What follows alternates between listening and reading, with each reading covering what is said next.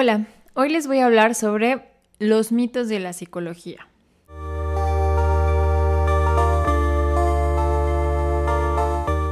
Me he dado cuenta que muchas personas tienen ideas erróneas sobre lo que es la psicología, la psicoterapia, el psicólogo o la psicóloga. Eh, y llego a la conclusión de que precisamente por este tipo de ideas y precisamente por este tipo de mitos, no nos acercamos a la psicoterapia, no nos acercamos a los psicólogos.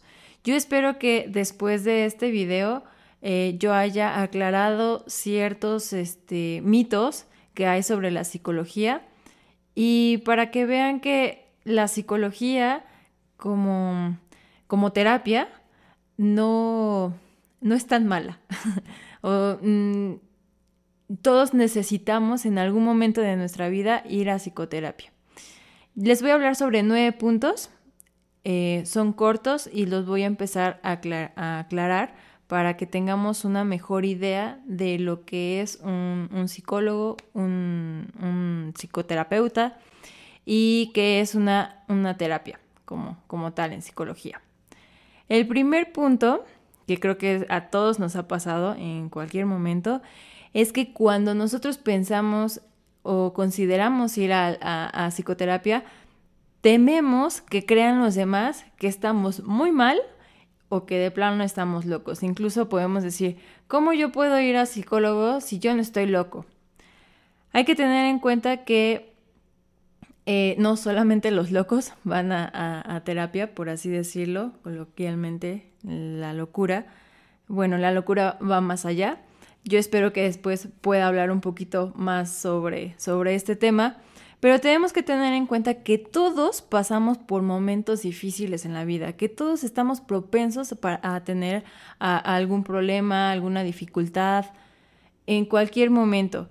Entonces, esto no quiere decir que estemos locos, simplemente que como seres humanos nos podemos llegar a sentir mal, podemos tener un desequilibrio en nosotros mismos. Y que también es, es factible, también es, eh, es aceptable, por así decirlo, pedir ayuda, pedir orientación. El segundo es el costo de las sesiones. Pensamos que las sesiones son carísimas, que a lo mejor el conocido eh, de un amigo me dijo que la sesión del psicólogo tuvo un costo muy grande. Entonces, tenemos esta idea de que ir al psicólogo es muy costoso. Hay, que tener en cuenta que hay diferentes psicólogos, diferentes clínicas, diferentes centros y que hay variedad de, costos, de costos en las terapias. Ahora, Independientemente de los costos, también hay que ponernos a pensar, así como nosotros invertimos en bienes raíces, en cosas materiales, en la comida, también nosotros tenemos que invertir en nuestra salud mental. Yo les pregunto aquí, ¿cuánto vale su salud mental? No es tanto eh, que esté caro, sino denle el valor a la salud mental. Pensamos que ir al psicólogo tendría que ser gratuito, porque solamente hablamos, ¿no? Que es uno de los puntos que también voy a retomar. Entonces, tenemos que tener en cuenta que los costos, hay variedad de costos, hay muchísimos, hay, hay muchísimos colegas que tienen sus costos bajos, altos, pero sí hay una variedad y pensar cuánto vale mi salud mental. El siguiente punto es la medicación. Pensamos que cuando vamos a ir al psicólogo, el psicólogo nos va a medicar y es lo que menos queremos. Eh, quiero comentarles que nosotros como psicólogos no medicamos.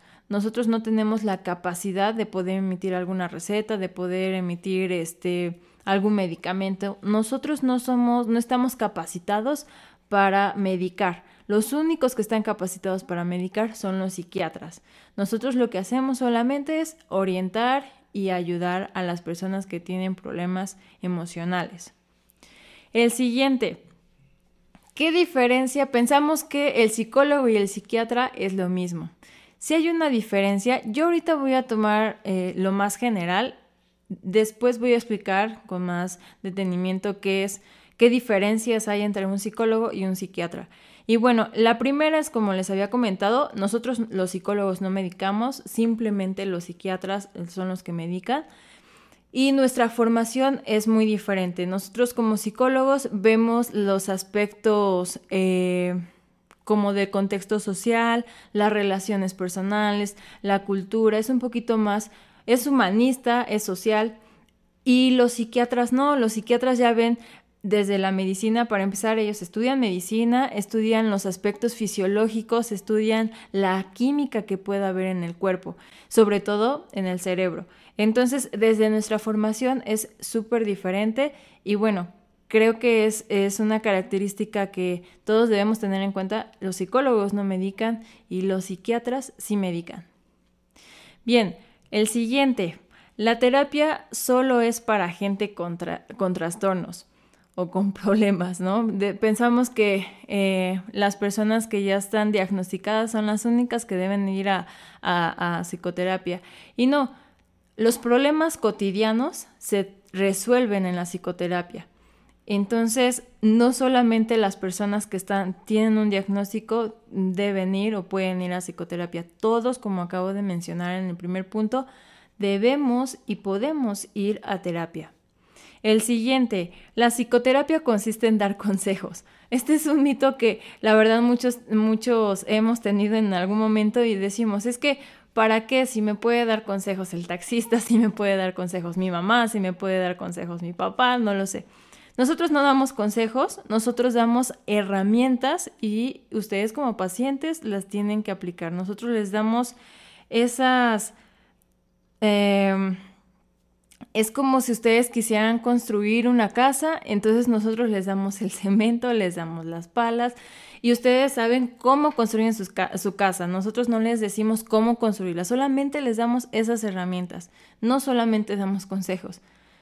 El siguiente es leer autoayuda es como ir a terapia. Hay que tener mucho cuidado porque me he dado cuenta que en, este, eh, en estos últimos años han habido muchísimas lecturas, muchísimos libros de autoayuda. Incluso hay grupos donde dicen, es un grupo de autoayuda. Hay que tener mucho cuidado aquí porque muy lejos de ayudarnos nos pueden llegar a confundir más.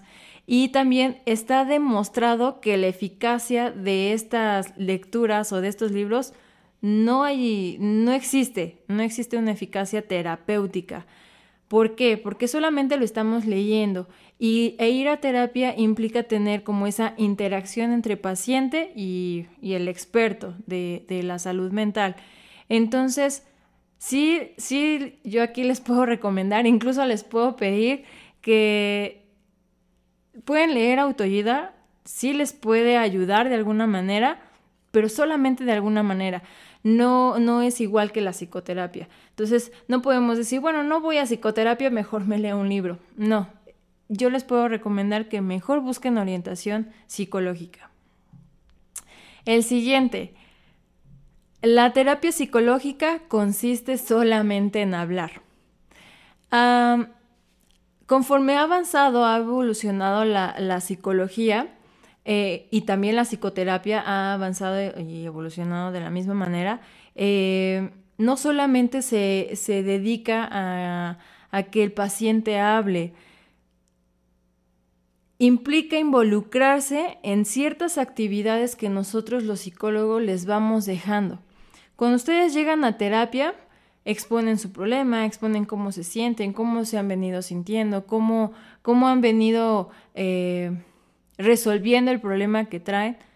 Y nosotros lo que hacemos es retroalimentarlos de alguna manera y dejarles ciertas actividades y ciertos entrenamientos mentales, por así decirlos, para que ustedes después de la terapia en casa o en su entorno las empiecen a aplicar. La psicoterapia no se da en, el consultorio, se da después. Cuando salimos del consultorio, ahí se da la terapia, no en la sesión. Entonces, no solo consiste en hablar, sino en involucrarse en ciertas actividades, en ciertas tareas, en ciertas eh, ideas que, también nosotros les podemos dar para que ustedes vayan modificando ciertos comportamientos que ustedes quieren, quieren modificar. Y bueno, la última es que pensamos que se puede generar una dependencia entre el profesional o el psicólogo y el paciente. Luego pensamos, es que si voy, después, ¿qué voy a hacer sin el psicólogo?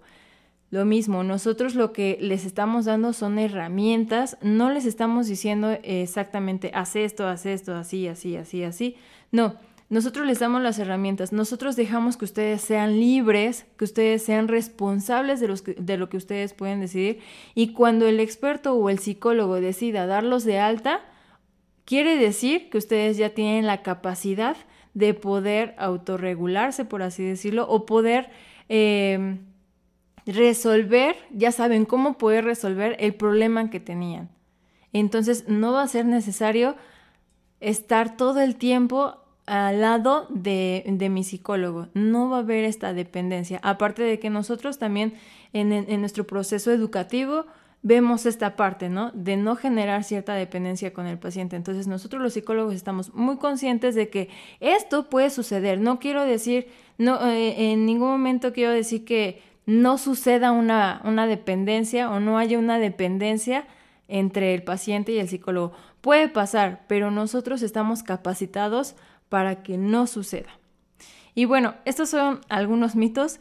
Eh, les repito, eh, creo que hay demasiados, he encontrado demasiados, pero creo que estos son los más recurrentes que hay eh, sobre la psicología. Espero poder aclararlos y y bueno, pues sería todo.